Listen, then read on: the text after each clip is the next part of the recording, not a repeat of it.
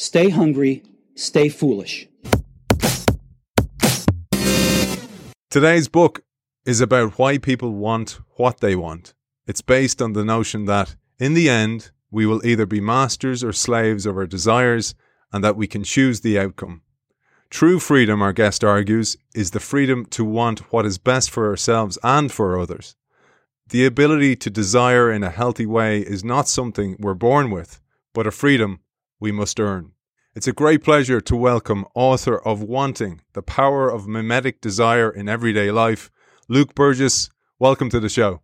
Hey, Aidan, thanks for having me, man. It's fantastic to have you on the show. I was telling you just before we came on how I absolutely enjoyed the book. I had an extra three days because I recorded last week's show a bit early, which was great because I got through it and I took my time, which is don't usually have the luxury of that time.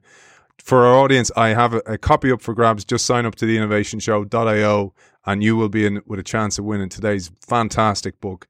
So, Luke, you tell us at the start a little bit about your backstory because it's very important about how you got into this mimetic desire, which we'll get into in a sec. But you talk about how you spent your 20s starting companies, change, chasing the entrepreneurial dream that Silicon Valley enshrined in the 90s.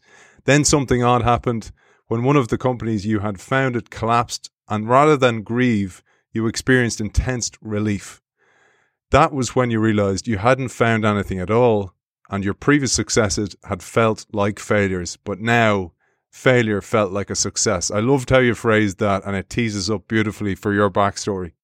I left the the corporate world. I left the a job on Wall Street, a great job on Wall Street, uh, to go found a company in Silicon Valley in my early twenties, and I somehow had this idea that this was going to bring me some degree of freedom. That I would just be free. I'd be my own boss and CEO. I could do everything my own way and it turned out that I ended up being more of a slave than ever before as a startup founder. And what I was a slave to were, you know, the mimetic forces. And we'll get to that word later, but I was a slave to my own desires and my own misunderstandings about what it was that I wanted. And I ended up feeling less free than ever before. So I started a series of companies. Some had great success. One was a massive failure one I just got totally bored with. And I got to a point in my late 20s where I was like, you know, what is going on here? Like, I'm more miserable than ever when everybody's telling me that I should be happy. I had some financial freedom. I was able to craft a lifestyle in any way that I wanted, quite frankly. Yet I was totally miserable. And one of the reasons I was miserable was because I had like lost uh, enduring enthusiasm and desire. I would get really excited about something one day and then not be excited about it the next. Whether that was a girl or whether it was a company or whether it was like a new hobby that I just taken up. So I was kind of like a real dilettante, like just having experiences, traveling all over the world, starting things, and then becoming disillusioned. And I tell one of the stories that I tell in the book is about I had a blow up uh, of a business deal. And when the deal blew up, I thought it was definitely what I wanted. And it, it blew up. And this was a financial disaster for me. So there's nothing good about this in the moment. And I was mortified and I did grieve for a few minutes. um, but one of the interesting things about our, our culture is we don't grieve very well. Uh, but that's a whole nother story that I won't get into. But I, I, I, I grieved for just a short period of time. And after that little period of shock and awe that I went through, this intense feeling of relief just washed over me. I was at dinner with at an Italian restaurant and I I felt this sense of enormous like freedom and I couldn't quite put my finger on what it was. But what it was, it was the freedom of not having to go after and strive for these goals that I ultimately didn't even care about. You know, to to turn my company into a certain kind of company that got written up in a certain business publication, things like that, or, or, or just like starting. I, I, ended up getting into business lines in my company that I didn't even like want to be in. I just went where the money was and eventually wasn't happy or proud of the work that I was in. So without the business deal blowing up, I think that if that hadn't happened, I would have continued down a certain path for, I mean, God knows how long, right? It might have been 9, 10, 11, 12 years without the realization. So the, the blow up took on the appearance of a great gift for me in that it set me free from these certain chains that I wouldn't have been able to free myself from. And, you know, often in my life, that's the way that things have worked. Uh, things happen to me that, that are perhaps I don't fully understand them at the time, but then I go through a process and I look back and I'm like, ah, you know, uh, there's, there's, there's, there's learning and growth that can come from that. And I was disrupted in in the best possible way that allowed me to to make the change that I didn't even know I needed to make.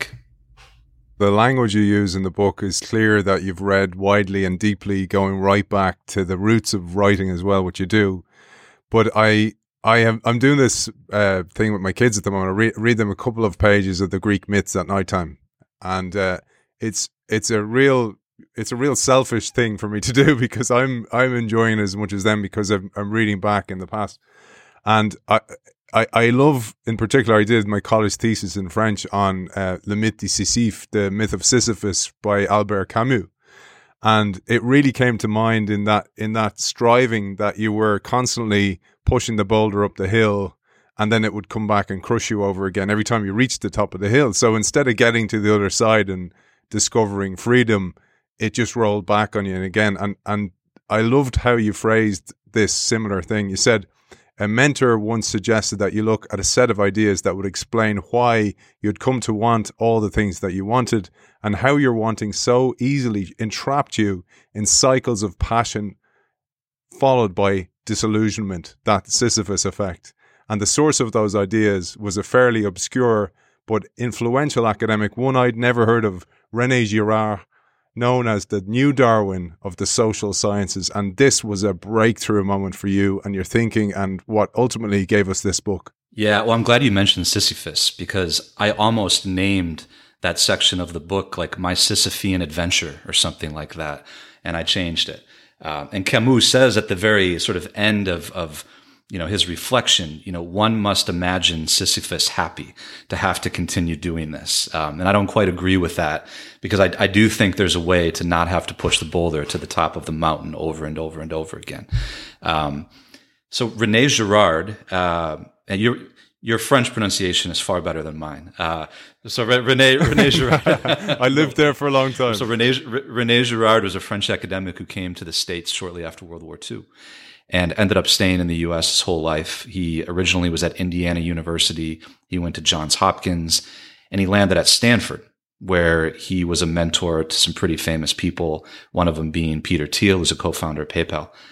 Uh, background was in history. He got his PhD in, in history, but he was an autodidact. So he ended up studying philosophy, sociology, science, theology, um, you name it. I mean, he's just very widely read classical literature there's a lot of very smart people out there. You know, smart people are a dime a dozen. But Girard was able to think differently, I think in part because he he just drank from so many different wells and so many different sources and he had this unique ability to like put it all together and, and see insights that people that are super siloed sometimes miss in their very own discipline. So Girard's fundamental insight into the nature of human desire was something that you know, philosophers had missed for thousands of years.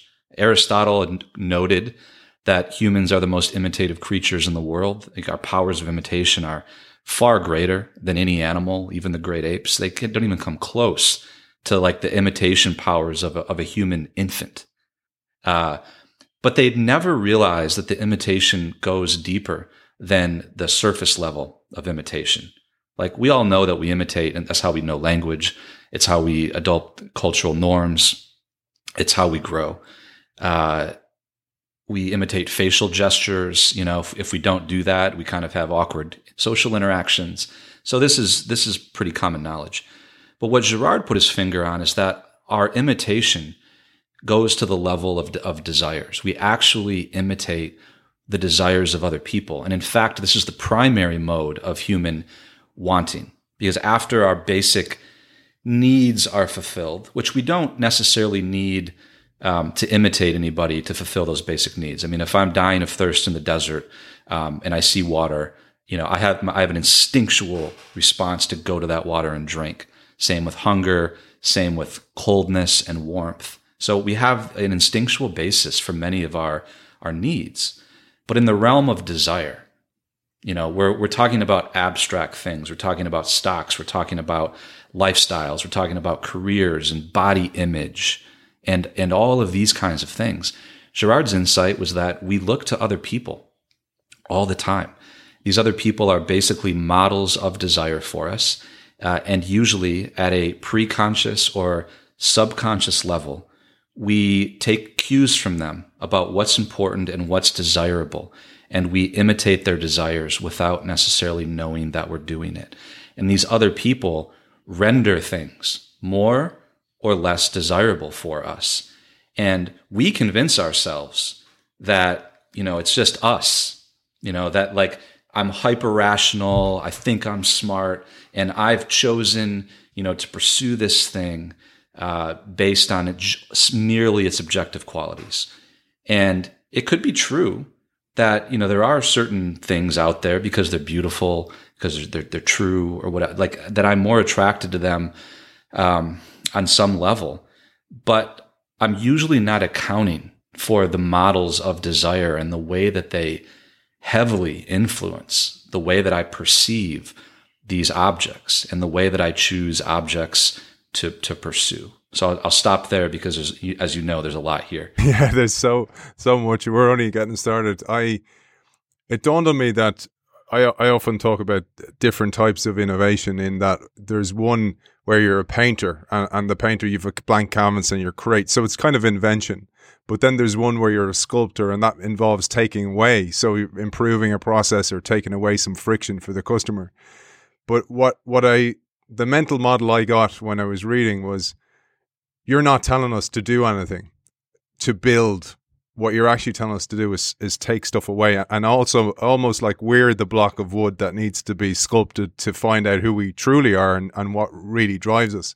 But I, I pulled a quote here that beautifully expresses this and also expresses actually one of the reasons I was so keen to have you on the show because you're a contrarian in your world. So as a as a startup founder, as a successful one, as one that's uh, that's had the failures and recovered from them, that's that's a great model for society. But you've gone the other way and gone, don't follow me.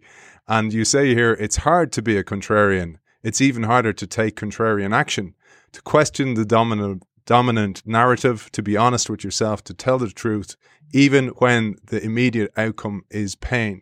I loved what you said there because that will resonate. It resonated hugely with me, but it also resonate with so many of our audience who are those people who are either on their journey towards being the contrarian or else are getting there in some way. Mm. Yeah. So, you know, being a contrarian is kind of a uh, almost a trendy thing to be these days. Uh, there's some pretty popular contrarians. So, it's easy to kind of, you know, tweet things out and kind of have a persona where you're kind of constantly, you know, being the antagonist and having contrarian views. But it, I, I came upon a situation early in my life where to be a contrarian, uh, I had to have skin in the game, and there was a great cost for me to pay by pursuing what I thought was true uh, and what I thought was uh, going to allow me to discover who I was and take a path that was very different than the one I was being told I should take. Uh, among, you know, the one that my investors uh, told me I should take, which is basically to pump up the value of my company. Um, and, you know, my fellow entrepreneurs uh, who thought that I was crazy because I, I decided that I needed to go back and, um, and read and spend less time, you know, coding and, and and running my my companies and more time just kind of drinking of some wisdom that I thought I needed in order to kind of um, in order to evolve in order frankly in order to evolve as an entrepreneur. And it was a very lonely place to be in you know when when I, I had this conviction that there was a path that I needed to walk and I didn't have a lot of support for walking it. I mean the the mentors that I went to told me that I was kind of crazy. And I basically I decided to take a little sabbatical and step away. and do some really hard work and try to get to the bottom of what had been driving me. And I was frankly discouraged from from doing that. So, you know, one of the important things I've learned in life is you almost have to filter feedback. Like be be careful because not everybody's necessarily looking out for your best interest. Uh, and you have to be able to kind of parse out, you know, everybody has everybody has opinions, everybody has advice. Um, and if you start listening to too much of it, you, you, you don't actually do the thing that you need to do. So in my case, you know, it was painful and it was lonely.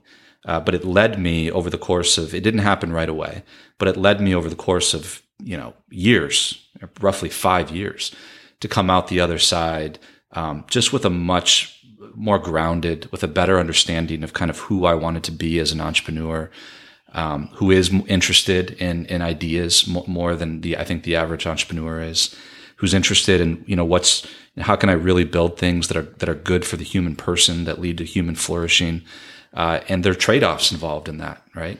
Um, there are certain companies I think that might be able to you know give me a quicker hit, uh, you know, and a, and a quicker profit. Um, but I'm interested in, in, building things for the long term that contribute to a real healthy human ecology. So it's one thing to kind of you know play the role of a contrarian. Uh, it's another thing to actually have to to do some things that uh, and make some sacrifices that hurt. I thought of this where where you talk about if you think about most things we end up doing in life, they're they're we're copying or we're imitating, as you say, but we fall into them. And you say most of our desires are like rom com love. We fall into them. We fall into love rather than choose it. And you highlight here that in the language, in every language in the world, people fall in love. Nobody rises up to it. And that's a really important point in a mimetic sense. So this concept of mimesis, because this mimesis is actually what changed your whole world, but it also changed Girard's life in the 50s, Thiel's, as you mentioned, in the 80s, and yours in the noughties. And it's this thing called mimetic desire. So, to give our audience some context, I'd love if you brought us through this great discovery that you had. So, you know, that idea that we fall in love, you know, in almost every language in the world, that's the language used to describe that, that process. Um, the reason that's important is that it's getting to the heart of desire, right? I mean, lo- love is, is about desire, you know, and, and I think that the, the romantic lens here is actually a really good one to use. You know, why is it that we just can fall head over heels in love with another person in a romantic way? Uh, but not just romantically. Um, you know, we, we, we can, just be, become some people have gravitas and, and we're just you know we're just attracted to them uh, and we don't often pause and ask why. And I think that line about, you know, falling, nobody rises up into it. It's getting at there's some force, you know, there's some force out there that um, we often don't understand that it obviously exerts a huge effect on us as human beings, um, where we can rush headlong into new jobs. Um, we can fall in love with them, right? Just like we can with people. Uh, and then we're surprised when sometimes, you know, the love, so to speak, or the desire goes away. And Girard's insight is that because the nature, the fundamental nature of desire is mimetic, the vast majority of things that we pursue, objects that we desire, um, there is some model that is that is exerting an influence on us in some way, and often that model of desire is hidden. It's hidden from us. And if we don't know who the model is, then we're totally surprised, right? Um, if we think that desire just happens spontaneously and we don't have an awareness of this, then we're like totally surprised and it feels like whiplash. So let me just give you kind of a, a, a, a couple examples. Girard made his fundamental discovery of mimetic desire by reading literature. He read classic literature. And uh, Stendhal, uh, Dostoevsky, um, uh, Cervantes, um, a lot of French literature because Girard was French, so a lot of classical French literature, uh, the red and the black. Um, and he noticed that the characters in these stories never spontaneously desire anything. So in these great works of literature, they're more they're so realistic to us and they resonate so much with us because they, they're getting at something true about how desire works. Now, whether these authors realize it explicitly or not is not the point. The point is that they created characters whose desires seem to be shaped by other characters. In other words, desire is relational. So it doesn't like my desire is not generated from within me like ex nihilo out of nothing. The desire is generated based on relationships with other people. And he saw that this happens in those novels. So there's there's characters, right? Like Don Quixote reads this tale, is sitting alone in his room about this knight, and all of a sudden he he he wants to become the knight errant, and he, and he does. So uh, and he, he he sort of found this pattern endures across all of these works of literature. And then, of course, he said, "Huh, I wonder if this is something. This is getting at something true. So he looked in the culture, he looked into history, he looked everywhere, and he found he found the phenomenon of mimetic desire like everywhere he looked. And then he looked inside of himself, and he's like, "Huh, yeah, this is true. If I'm if I'm really honest with myself, you know, this is what's going on in my life." And one of the stories that he told, he recalled this time that I can relate to this incident where, you know, in his 20s when he was a student, he he started dating a, woman and started to fall in love with her, and she asked him to, to marry her, and it kind of spooked him out a little bit, and he he he withdrew himself and said, "I'm not ready for that," and he and he backed away. But as soon as a week or two later, I don't have all the details of the story because he was a little vague in the way that he told it. Um, you know, a, a, another another man comes on the scene, and you know she starts dating other guys and they're expressing interest in her and he said all of a sudden i was just immediately drawn back to her in this irresistible way because now i had other other models of desire.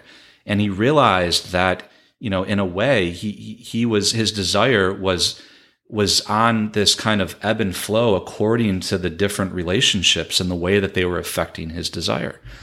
And he realizes that he had to kind of gain some some distance from that so that he could see it for what it was you know and this happens all the time in our lives right? I mean we think about even trivial things like you know the attractiveness of, of you know a shirt in a store when there's a hundred shirts that look alike you know and then we, we have our cool friend go and start you know picks out one and and just was crazy about it. And all of a sudden that shirt takes on an added desirability right that it didn't have before. So this happens across all different kinds of domains in life. And the, I think getting at the hidden models are important because if we don't know the hidden models, first of all, we're more easily manipulated uh, through everything from advertisements to just bad actors and, and sort of people that maybe they've never heard the term mimetic desire before, but they still know how it works and they still play the games, right? Uh, and also just it gives us more intentionality. Like if we know who's influencing us in these ways, you know, we're not so surprised when we have these fluctuations like this. You started my work on it, man, and um, I wanted to thank you because I hadn't heard of mimetic desire before. I hadn't heard of mimesis, haven't heard of Girard.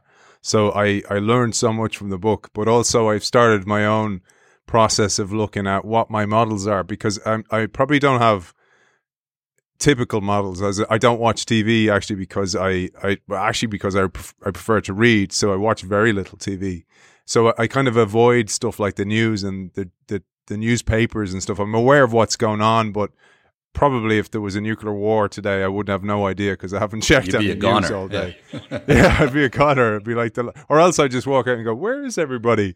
And there's there's hazmat suits everywhere. Um, bit cl- too close to the the the, period, the current day, but. I, I thought about something you said because you talked there about Girard's story of of chasing the girl I loved in the book you talk about the cat uh, and the the attitude of the cat, and you're like kind of go to brush the cat, and the cat's like tail in the air, butt in the air, kind of like I'm too cool for you, and you're like, oh, I really want to rub the cat now. But I, I thought then as well what you talk about beautifully, and and I loved your YouTube videos as well. The one about the toddlers in a playroom, and if the one of the kids, so they all have equal toys, but they'll eventually converge around one toy based on who shows that toy the most attention. I thought that was fascinating because this is the origin of it. Yes. So if you put a bunch of toddlers in a room with, with toys, one of them, for whatever reason, you know, will pick up the shiny red fire truck and start playing with it and show this fascination with it. Uh, and maybe it's just because you know she loves the color red, or you know her dad's a fireman, or whatever. Okay, so um, there may not have been a model for that particular you know attraction, right? But depending on depending on who she is, depending on the level of desire that she shows for this, and um, you know the, the, the fuss she makes over the toy. Sure enough, you know, the, like the other kids will will begin to converge on the single toy, and there's only one toy, and there are three, four, five kids, and and the more the more kids come over, right, the more that there's some object of fascination. This is the way that that that we operate, right? Like if you see a bunch of if you're walking down the sidewalk and you see a bunch of people that are just like huddled around, like watching something, and they're just like wide eyed and have looks of amazement on their face, we can hardly resist walking over there to see what they're looking at. I mean, I, you, I think we both lived in New York, you know, and, and this happens all the time. And maybe there's like some breakdancers doing some really cool stuff or, or an artist, and we're just generally attracted. Like that, that desire is contagious and this is Girard's insight is that desire works by contagion and it works by imitation. So, you know, three, four, five children will come huddle around that toy. Uh, and the more there are, the easier it is for the next one to join. But again, there's only one toy. So Girard's insight, the next step here in this process of thinking about mimetic desire is, well, what if desire is mimetic? Well, what does that mean? Well, the logical consequence is that this is perhaps the root of conflict and tension in, in humans and in our culture. Because we're desiring mimetically this one thing, and now we've we've just made ourselves in a, in essence a, a rival to the other person who's pursuing it the other girl who's got who's holding the truck in her hands and you watch the toddlers and many times they start fighting over the toy and it's like what are you doing there's like a hundred toys in this room but everybody wants the one toy and the more that they want it, the, the more it increases the desire for it. Right. So like the, the, the denial of like when we can't get something, it just makes us want it even more. That's why people play hard to get because, because there, there's, there's like something very true in that. It's like a, a part, something about human nature, like makes desire is like inversely correlated, right? With, with the ease with which something is to get.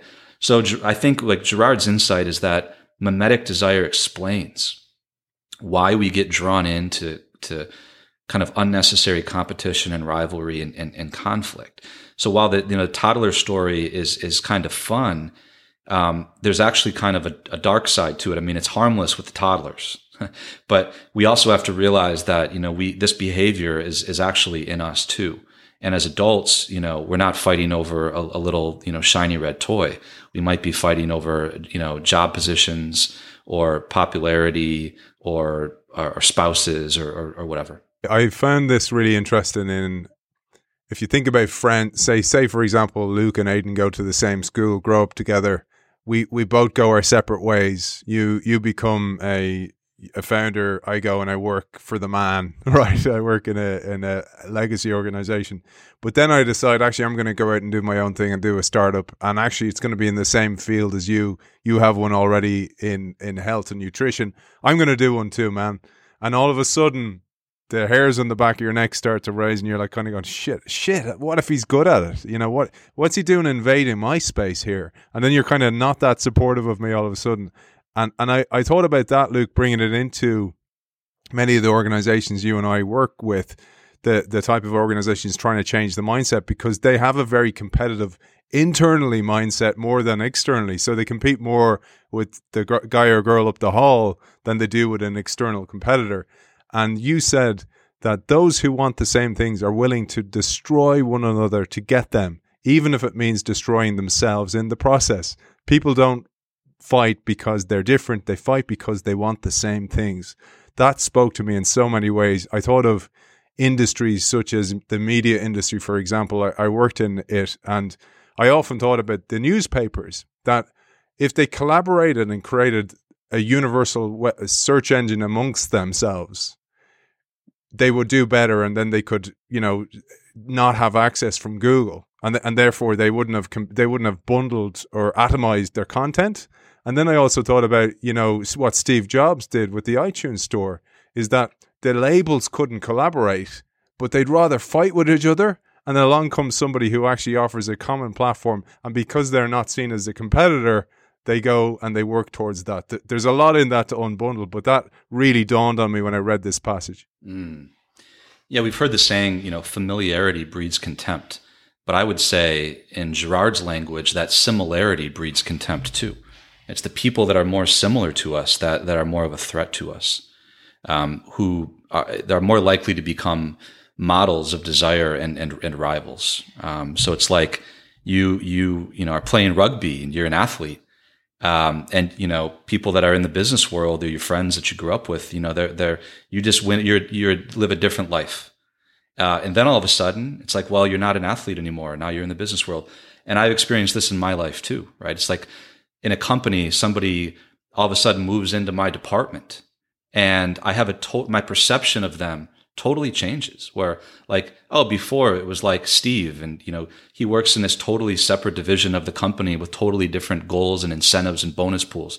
And, you know, we could go out for drinks after work and have a great time and chat, you know, um, but all of a sudden, you know, when he's he's rising up the ranks and he moves into my division of the company, now like I'm a little careful of what I share with him when we go out for beers after work. If and, you if you go for a beer at all, yeah, man. if we do it all, right? So like this happen this happens all the time, and this is related to something that Girard said about the, you know two different kinds of models.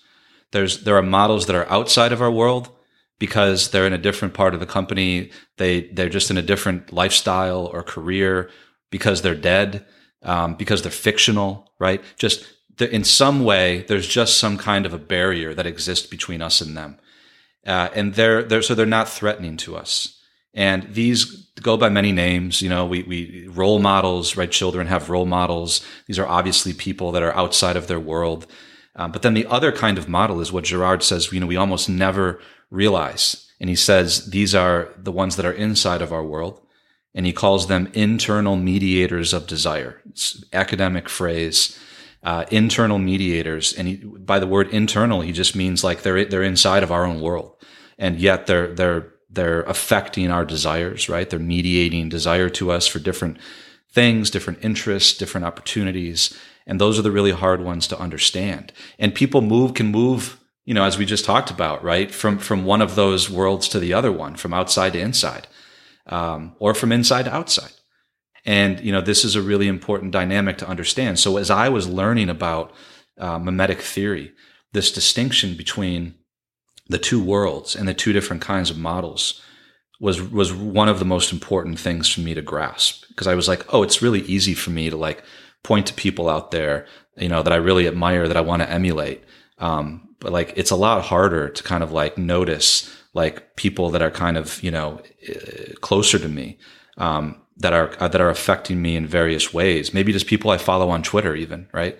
Like and just like having an awareness about how they're affecting me is really important. I found that piece so useful, man. For for personally, for really as I, I use that word sculpting, sculpting away at myself to go, what's why are you doing this? Like it really helps you uncover purpose. And I do executive coaching. I know you do coaching in, in companies as well.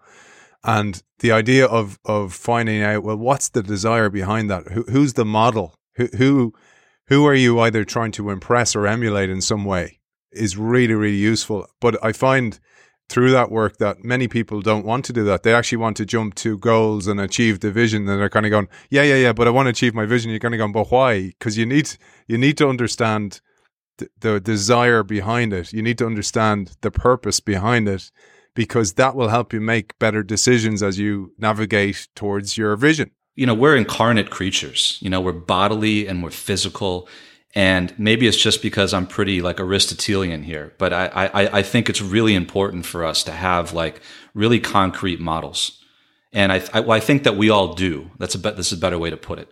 Um, and if if people uh, have this abstract vision or abstract idea of who they want to be or what their career to look like or what they want it to look like, uh, I often push them. You know, like, well, well, who, what, who might embody some of that, right? And like, like who, who's a person? And, and you know, a lot of some people are resistant to do that. Well, you know, like my vision's totally different. There's nothing out there that exists like that. I'm like, well, maybe that's true So let's do an amalgamation of different models, right? Like take take a trait from this person, trait from this person. You go any anybody in history, right? Like let's let's begin to like think seriously about like what it is.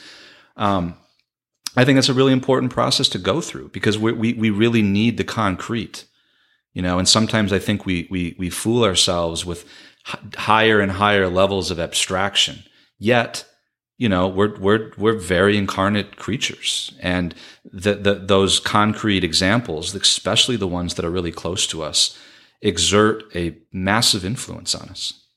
It's funny i, I um i thought about that that you know one of the people i write about in my book is arnold schwarzenegger. And the the reason is one of one of the things was his vision was so clear and it was it was literally written for him as a 13 year old when he discovered a, a, magazine cover with this guy, Reg Park, who had become the youngest ever Mr. Universe, who went on to be an actor. Sound familiar? And he, and he read this and he was like, oh, I'm going to do that.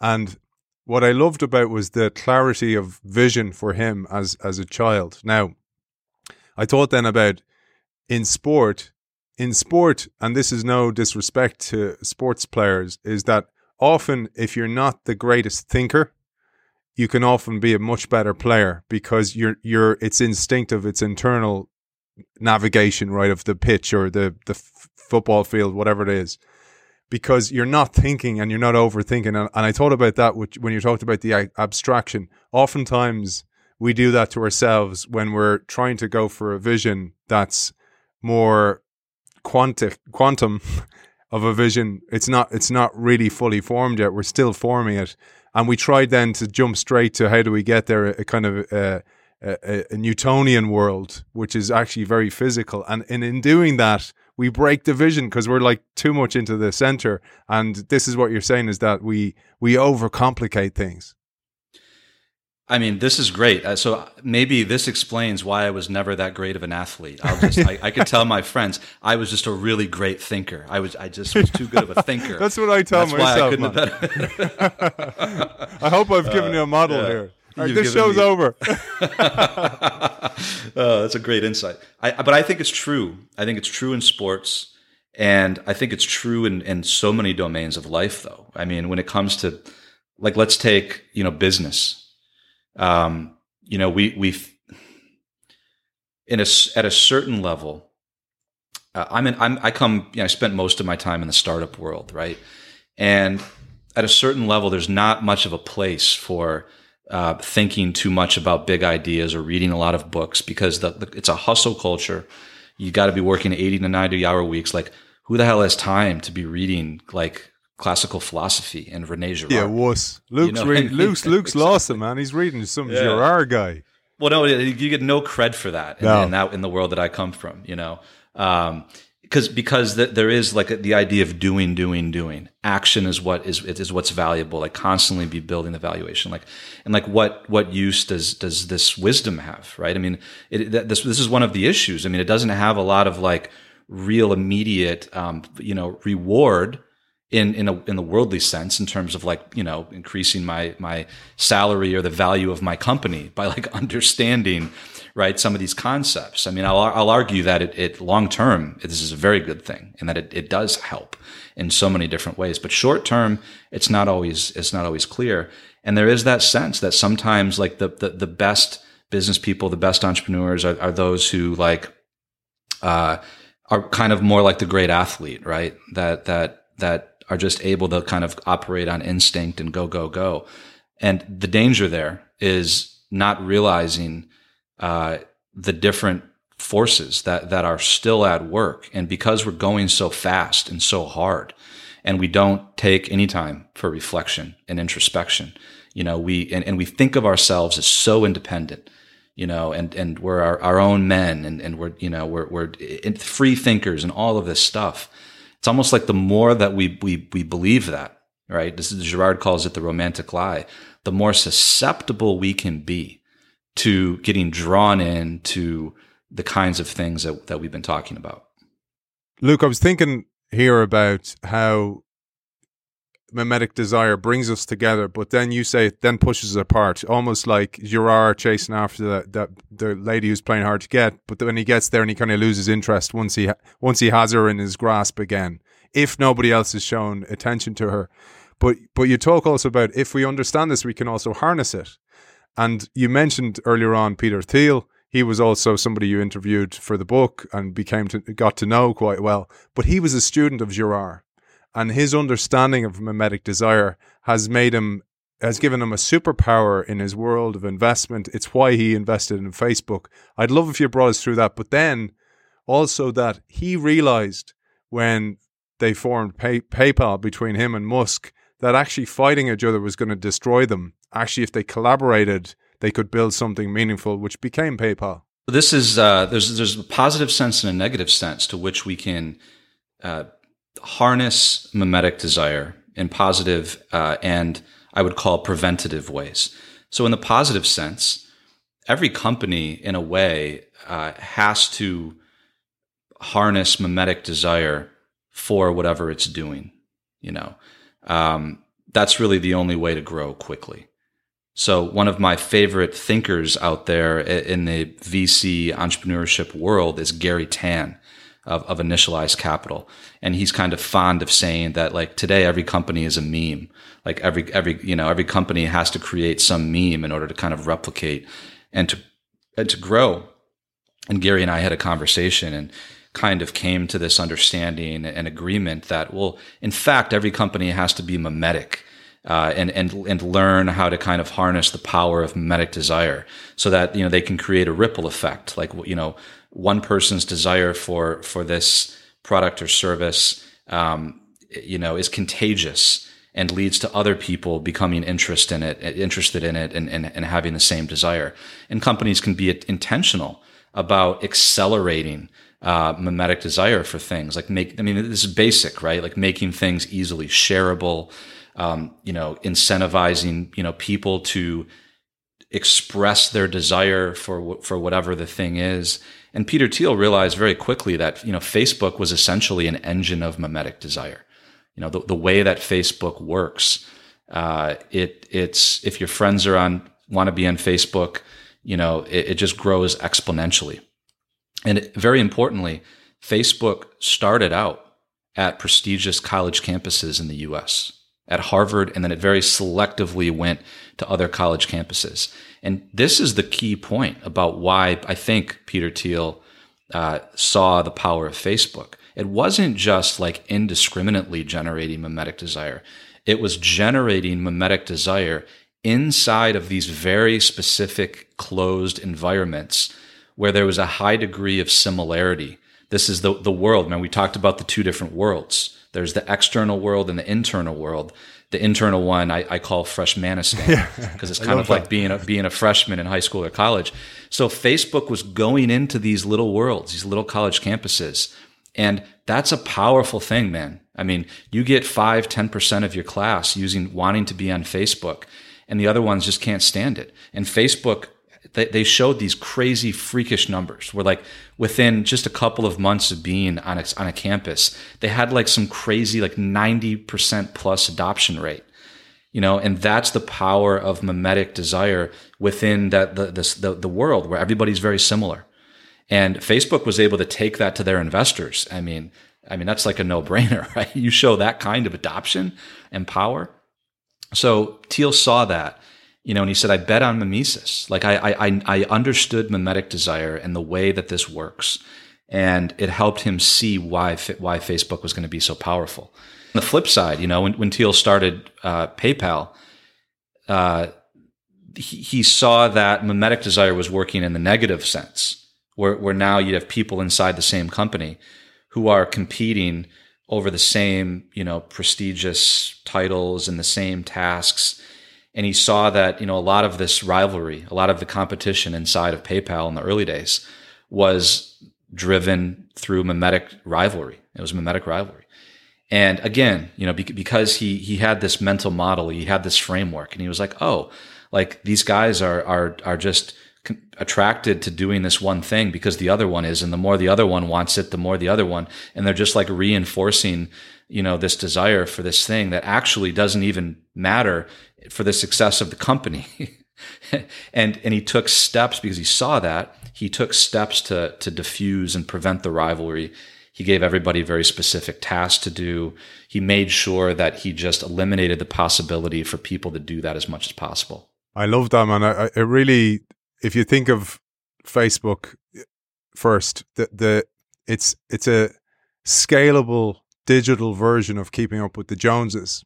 If it's if it's if the data is played out that way, so like you say, I live next door to you in the past, you're Luke Jones, and I, I, and my wife looks over and goes, "Oh, the Jones has got a new lawnmower," and straight away I kind of go, "Does that mean she wants we us to have a new lawnmower?"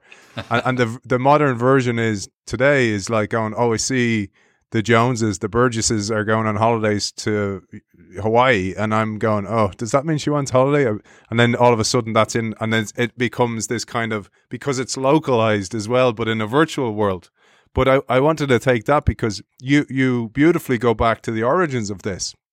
And I didn't know it was you know, it was probably always there, this whole idea of of some type of PR in some sense as we evolved throughout the ages. But you talk about Bernays and the origin of PR, and you tell us that Bernays seemed to understand that desire requires models. And you talk here about the origins of making smoking sexy for women this really encapsulated for me. This was a great model for me to get my head around. So the story of Eddie Bernays is fascinating. Um, Eddie Bernays, you know, cut his teeth in the early 20th century, got his start around 1919, and is really considered the, the father of modern day PR. He was the nephew of Sigmund Freud. Um, and you know integrated a lot of ideas of Freudian psychology into his work. And by the way, when he kind of invented this field of what we know as modern day public relations, uh, he, he, didn't call it p- public relations. He called it propaganda. Uh, and that's, that's the name of one of Eddie Bernays' books. And in the late 20s, he was hired. I mean, he just became a master at, at basically organizing public campaigns on behalf of, of entities, on behalf of the U.S. government to drum up support for World War One, um, on behalf of American pork companies to get people to eat more bacon at breakfast. And every time he would engage in one of these campaigns, he would always have the tactic of like finding, you know, models to be able to, you know, like a doctor in the case of why you should eat more bacon at breakfast, right? Um, and like people really listen to these people. So he, he kind of inherently knew that in order to to to generate the kind of interest and desire in something, he, he needed models. The, the most famous and interesting story is the way that Bernays was hired by the American Tobacco Company to try to encourage more women to smoke. So, you know, a lot of, you know, young American men went away to World War One and, you know, the horrors of war. They, they actually included cigarettes in their rations and you know they many men took up smoking during the war. So fast forward to the 1920s in the U.S., uh, a lot of men smoked, but not many women smoked. It was totally taboo for them to smoke in public. So it, this was a manly activity. Like men would make fun of women that smoked in public. And American Tobacco Company was like, well, how do we break this taboo? How do we get more women to smoke? Right? They saw this as a massive profit potential, and they hired Bernays. And the tactic that he took, in my view, is he hacked mimetic desire in a sense. And he, I'll tell you how he did it because I, I, think this story is, really brings everything together. He, at the time, in this 1929, when Bernays was hired by the American Tobacco Company, uh, maker of Lucky Strikes, uh, Bernays was wanted to try to get as many women to smoke Lucky Strikes as possible. And the most important event that happened every year in New York City was the Easter Day Parade in 1929. I mean, it, it was the equivalent of the Super Bowl in 1929. Like everybody paraded down Fifth Avenue. They came out of the church in the morning and just wore their best outfits and they paraded down Fifth Avenue and all eyes were on them. And he realized that this was the opportunity that he'd been waiting for like this was the Super Bowl. So he he really wanted to use this to stage some event that would help you know break the taboo of women smoking in public. So what he did is he very meticulously and carefully recruited um, 10 very very good looking well dressed women some fashion models one of them was a secretary to be planted at various places along the route of, of the Easter Day parade in 1929. He gave them all packs of Lucky Strike cigarettes that they had hidden somewhere on them. And he had all kinds of cues and signals ready to go. So at a given time, when they got the cue, they would whip out the Lucky Strike cigarettes and they would strut down Fifth Avenue and just and just light right up. And he he even had journalists and reporters ready to take pictures, ready to go the moment that they lit up. And it was orchestrated in such a way that they looked like they didn't know each other. That it, you know, it looked like this was happening totally spontaneously, right? Now remember, the romantic lie, you know, is, is that our desires are totally spontaneous. But what Girard did is he, he knew that that's not true. So he was providing models of, of desire, models of smoking, women that seemed like they were spontaneously deciding to just break the taboo, screw it, I'm just going to light up. And they all did it around the same time. And sure enough, that, that action was, you know, contagious um, you know, other other women began to light up and say, "Well, she's doing it, I'm going to do it too." And this was an act of defiance against the taboo. This was an act of defiance against all the men that told them that they shouldn't be smoking in public. Um, and not that many smoked in private, even, but especially in public. And sure enough, the next day, the headlines, also carefully orchestrated by Bernays himself, were torches of freedom you know, the women are smoking torches of freedom plastered across all the major newspapers in the US, went syndicated. And that was a meme phrase that took off. Like, who doesn't want to be on the side of freedom, right? You're against freedom. Nobody wants to be against that. Uh, just just a genius move from a PR standpoint. I mean, never mind the kind of manipulation that was going on, and that the, the, within the next ten years, a massive amount of women began smoking. And there was this, this contagion of desire because now there was a model and Bernays had carefully held these models up for the world to see. And that's all it really took. You know, the, the power of a model, we can never underestimate that. Like, what are the odds that all of these people would independently just ha- make, make the decision to just take up smoking lucky strikes, specifically lucky strikes, right? Uh, so just a fascinating story, really, of, of, of, I think how Bernays understood mimetic desire and rivalry and kind of used it to to his advantage to get what he wanted. If you think about the fragmentation in media and how it would have been early, easier for Bernays if he knew, for example, everybody watched, uh, I don't know, Bewitched or some show, the you know the the the Hulk or something in the in the sixties, he could target that specific show. So he was he was guaranteed a mass audience at once. And the fragmentation in in media means that people have to go and find these more, but also it means that you can also target a more similar group. And I think that's often overlooked in marketing. It's it's actually a great gift to understand mimesis because then you can actually, if you want to use it, I mean, it's like the force. You can use it for good or or otherwise.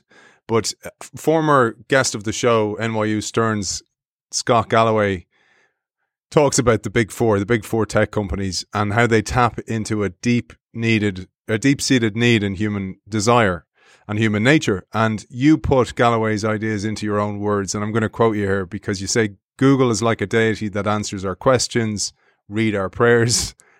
Facebook satisfies our need for love and belonging. Amazon fulfills the need for security, allowing us instantaneous access to goods in abundance. They were there for us during COVID 19 to ensure our survival. And Apple appeals to our sex drive, the need for status, signaling one's attractiveness as a mate by associating a brand that is so innovative and forward thinking and costly to ourselves. And I loved how you phrased that. And I thought that was certainly worth exploring. Yeah. I mean, they're, they're tapping into, you know, human desires that we we just don't really understand. And I think that's what Scott's work is kind of all about, right? He's he's sort of getting under the the surface layers of why we think that we want these things, you know. And if you ask most people why they buy an Apple product, I mean, I'm I'm on a MacBook right now, and I have I have all kinds of Apple products. You know, we typically give, um, you know, the specs and the qualities, and you know why the processor's better, and all of these things. uh, somewhat related to Simon Sinek's work, right? Like there's, it's actually appealing to something much deeper than that. And, you know, I have sort of viewed all of this from the lens of, of mimetic desire and the way that, you know, not understanding our desires and the nature of them and how they work, um, you know, like, like Bernays did. I mean, it, it leaves us sort of like more susceptible to, um, you know, to just getting, getting pulled into these deep relationships with various brands, uh, without understanding, the you know the, the, the forces at work underneath it for why. I wanted to move on to a really important aspect for this show because you talked a lot about scapegoats and and Girard does as well. And I'd love to share deeper about this because I often think about how the idea of chaos and order. So chaord, we've had Dee Hock on the show. He's been we did a seven part series with us. He, he introduced the idea of chaord that everything kind of is in this spiral of chaos then order, then chaos then order. And I thought about that when, when mimetic desire does that, where it, it kind of brings people together, then they compete, and then it breaks them up again. And you talk about this that often a way to save the the society is to create a scapegoat. I often think about that movie. I don't know if you've seen Wag the Dog with Robert De Niro, Dustin Hoffman. I haven't seen it. Oh man, you will love it because because essentially they create a war from a, a made up country, and they they have a whole director, etc. Woody Allen's in it as well. It's fantastic. It was actually it's very hard to get because it's so realistic in its story, but it but it's essentially that things are so chaotic the president is accused of of of some uh, some negative affairs, and then there's a distraction, and it creates this outside war that brings us closer together. And and I thought about the scapegoat there because the same thing happens in large organizations with innovators and change makers and catalysts. Oftentimes, the place is all fighting it's silo versus silo. An innovator or a head of innovation or some type of change maker comes in and they start to mediate things, start to bring them together. But then they become the threat, and then the silos turn on the change maker, and oftentimes the change maker is the scapegoat. That'll tee you up nicely for introducing the scapegoat, and you dedicate a lot of time to this, as does Girard. It's such an important aspect.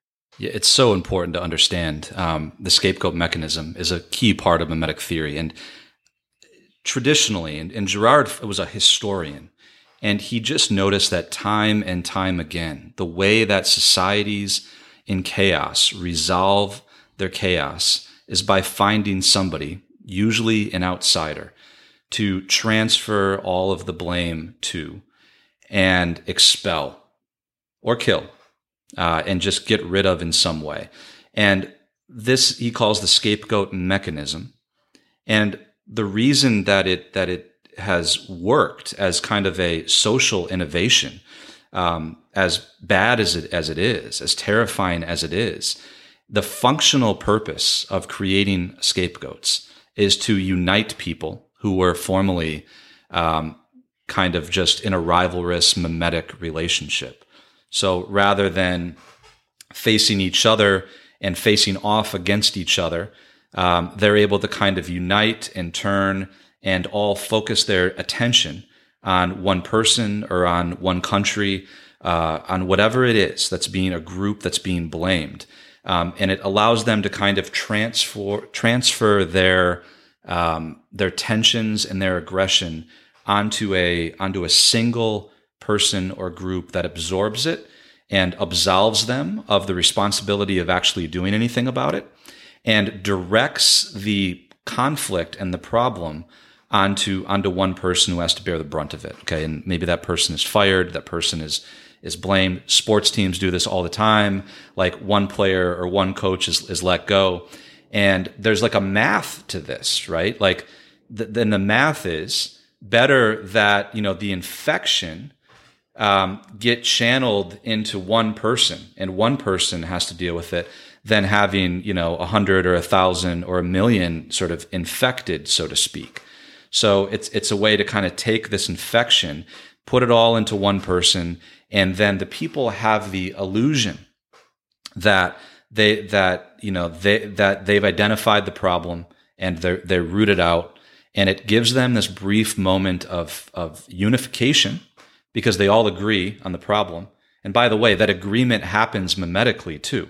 So the, the, the very choice of the scapegoat happens through the kind of contagion of, of consensus because nobody's willing to speak up and say, oh, actually, it might not be that person. Because once 100 or 200 people all seem like they're on the same page, it's really scary. It's really hard to be the one to speak up and say, no, maybe we need to do some self examination. So it brings, it, it unifies them. It brings a moment of catharsis. It feels really good to feel like you've identified the problem. And, but it's illusory. And it, it, it provides temporary peace, but then the cycle starts right back over again because the root problem was never actually addressed. And when I look at businesses, when I'm talking to companies, um, everybody wants a scapegoat. I mean, come in from the outside and they kind of want to be told, like, here's the very specific problem, do this one thing, get rid of this, you know, person or this department, and then all will, we, all will be well.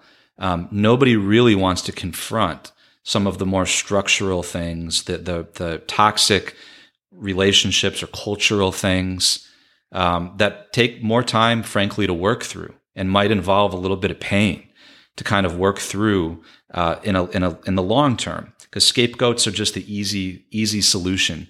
And humans have used the scapegoat mechanism in, in horrific ways throughout history. And you know we see it on a micro level in, in our lives. We see it on social media. We see it within companies. And just being aware that it's our go-to method for resolving chaos and conflict that is important. Because we can realize when we ourselves are getting caught up in that that tendency to just shift the blame to, to somebody else gave me a great model mental model for understanding some phenomenon like for example i mentioned media there media should have for years before a, a google ever appeared or a facebook started offering you know advertising and started selling audience back to the the media channels that they should have come together and they should have worked together because this was an inevitable chaos that was going to happen.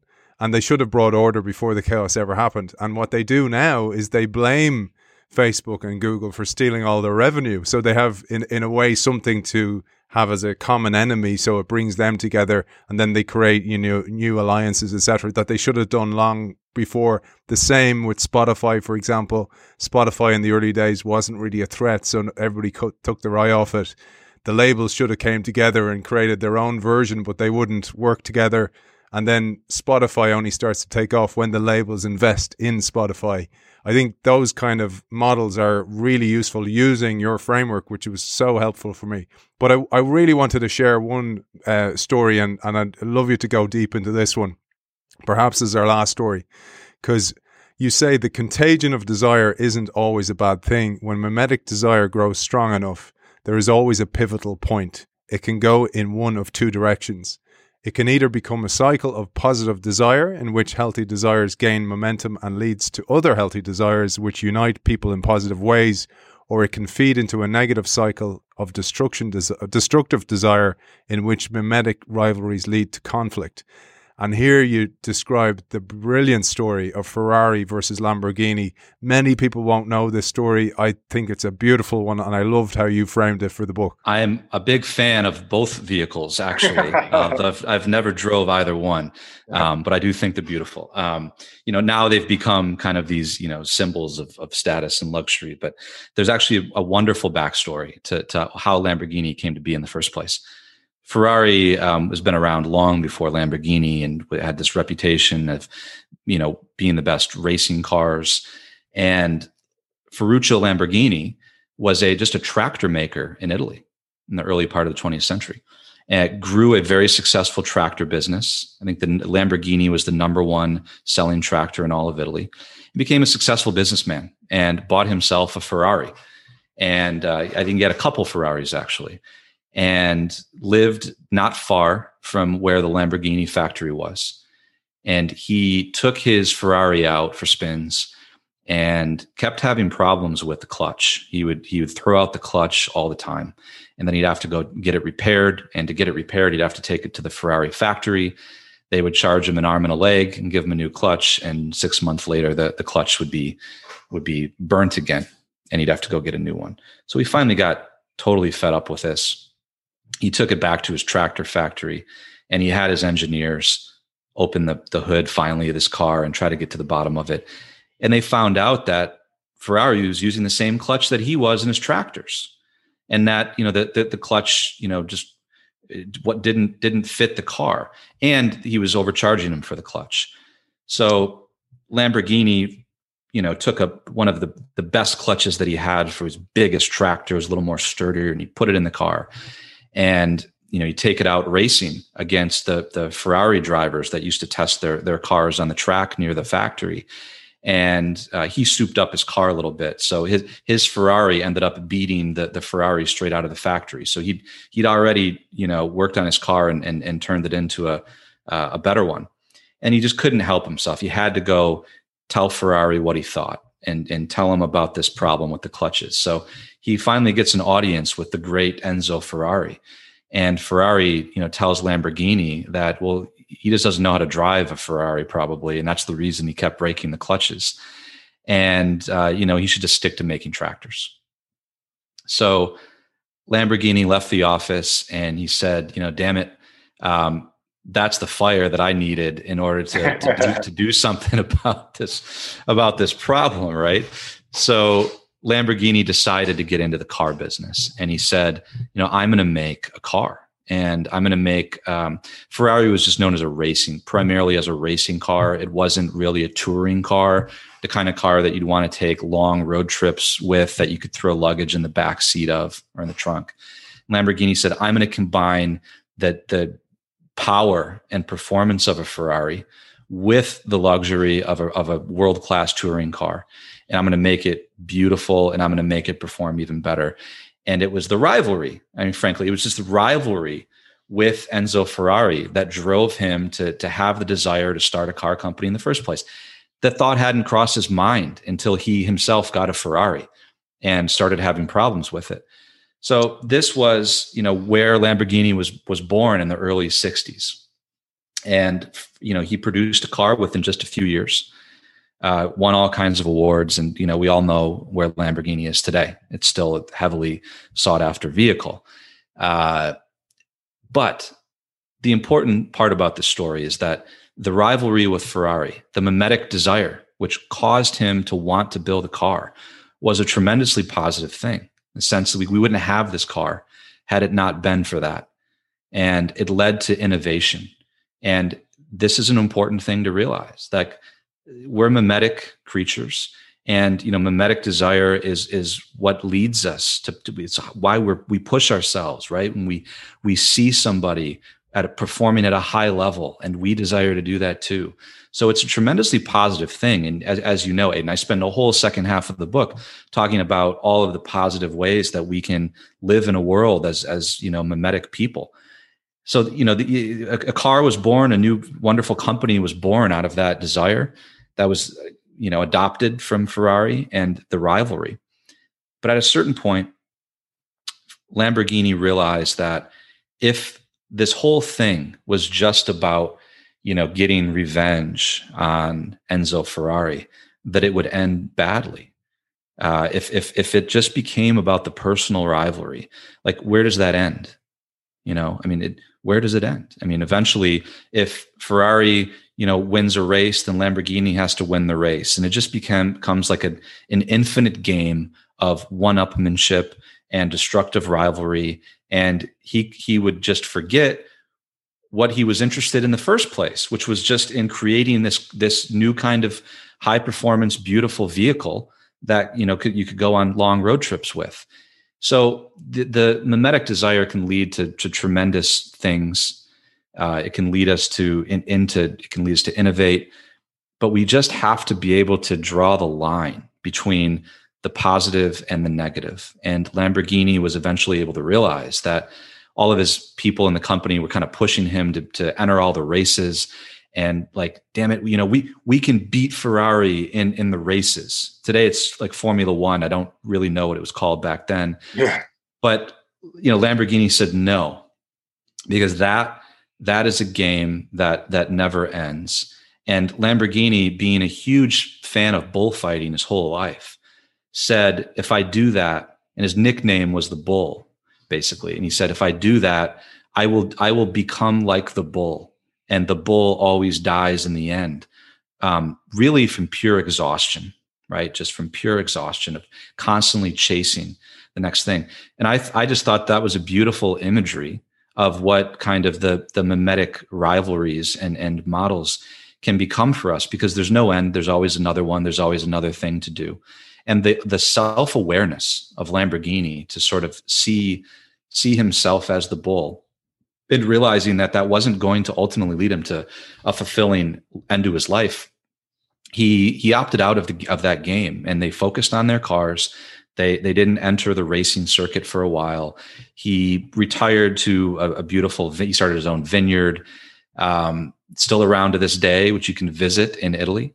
Uh, I lived there for a few years, but unfortunately, I didn't make it to Lamborghini's place. And you know, retired peacefully and, and proud of his work. Um, and I, I just I thought it was a beautiful story that illustrated both the the positive aspects of of this mimetic drive that got him into the business, and the self awareness to know like where to draw the line, uh, when to pivot. Beautiful, man. Uh, it's it's why I wanted to finish on that story. I love how it how it ends that way, and it's it's a stepping away from the game because you see it's it's going to end badly. And uh, you know, I I thought about that.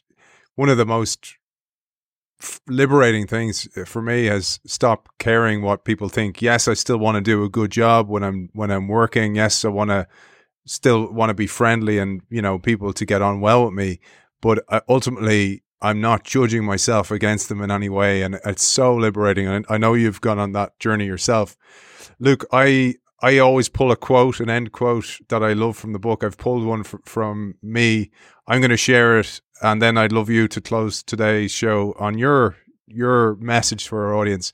Just a reminder for our audience, I have a copy up for grabs. Just sign up to the innovationshow.io newsletter and you'll be in with a chance to win that. Luke, for people who want to find you, find out more about the book, where can they find you? You can find me at lukeburgis.com. Uh, there's a lot of material that didn't make it into the book. It's it's already a long book, um, and all of the stuff that I, I just wasn't able to include uh, is is on my website in my newsletter. So you can find me there, and um, you know, please consider buying the book wherever you like to get your books from. I will close with this quote and then I'll hand over to you, man. So this I absolutely love this one. In the positive cycle of desire, people respect the desires of others as they would their own. What's more, they take an active role in collaborating with others to help them achieve their single greatest desire. We are all, in some sense, midwives to the greatest desires of our neighbours. The simplest definition of love is wanting the good of another. Italians have a way of saying, I love you, that is particularly instructive. Ti voglio bene. They say it means I want your good. I want what's best for you. We have a responsibility to shape our own desires. As we've seen, we can't do that without others. That sounds like I said others in a cow. I'll say that again. As we've seen, we can't do that without others. The duty to shape our desires goes hand in hand with the responsibility to care for the relationships that we have with others. I absolutely loved that, and I thought it was a lovely way to finish today's show. How would you? What's the message you'd like to leave? You wrote this book for a purpose. Yes, it was a voyage of self-discovery, but what is the message you wanted to get across? The message has to do with our shared responsibility and respect for for other people, frankly, and I've learned that so much of kind of our modern individualism ends up turning into one person trying to impose their will on another person. And, you know, uh, not really, we have this idea that what we, the, the primacy of our own desires and, you know, that, and that's the most important thing in life is to be able to get what we want, uh, come hell or high water. And even if we're, we're willing to take shortcuts and to sacrifice the desires of other people in order to get what we want. And that mentality is a zero sum game, right? It's a zero sum game. And I've seen this in every place that I've ever worked. You know, we, we see this in politics. We see this in so many companies where, you know, we're imposing our will and our will is, is powerful. Um, and, and, you know, it's, it's, it's a beautiful thing, but other people have them too. Other people have desires too. And in my life, there's been this great sort of, you know, paradox and, and something that took me many, many years to learn. And it's that as leaders, as, as what I call in the book, transcendent leaders, as people, as, as, you know, for me, as, as, as a husband and, you know, soon to be a father. Uh, Congratulations. Thank you. Thank you. Um, not yet. We're, we're not, we're, we're, we're, we're, we're getting there. We're not pregnant yet, but we're, I just know it's, it, I expect it to be coming up soon. There's this, um, this awesome responsibility that we have as people to and and so satisfying and fulfilling to focus more on helping other people cultivate their own desires to identify and discern and fulfill them right so there's this outward turn whether that's my wife whether that's um, my colleague my students because i teach um, you know junior people at my company um, that's why I think mentorship is so so powerful, right? It just it fulfills this fundamental human responsibility that we have to help other people kind of fulfill their own desires, and then in doing so, um, oddly, paradoxically, we end up kind of coming to fulfill our own. So it's this uh, total shift away from you know thinking about myself and my own desires. That's the one thing that I would love people to come away with this book with. That you know, desire ultimately is kind of another word for love and you know, at, at, if we take it far enough, this the, the, my book is about love. Um, you know, and and sort of there's superficial desires, and then as we begin to understand them more, um, what we want is what we what we most love. And you know, I'm trying to get us to look at business, uh, to get us to look at human relationships as social, and this awesome responsibility. We're all kind of woven together in this in this web of desire. And you know, the the more that we are consumed with our own desires, um, the the more e- the easier it is to forget that. And this has all kinds of ramifications for business, um, for for life in general.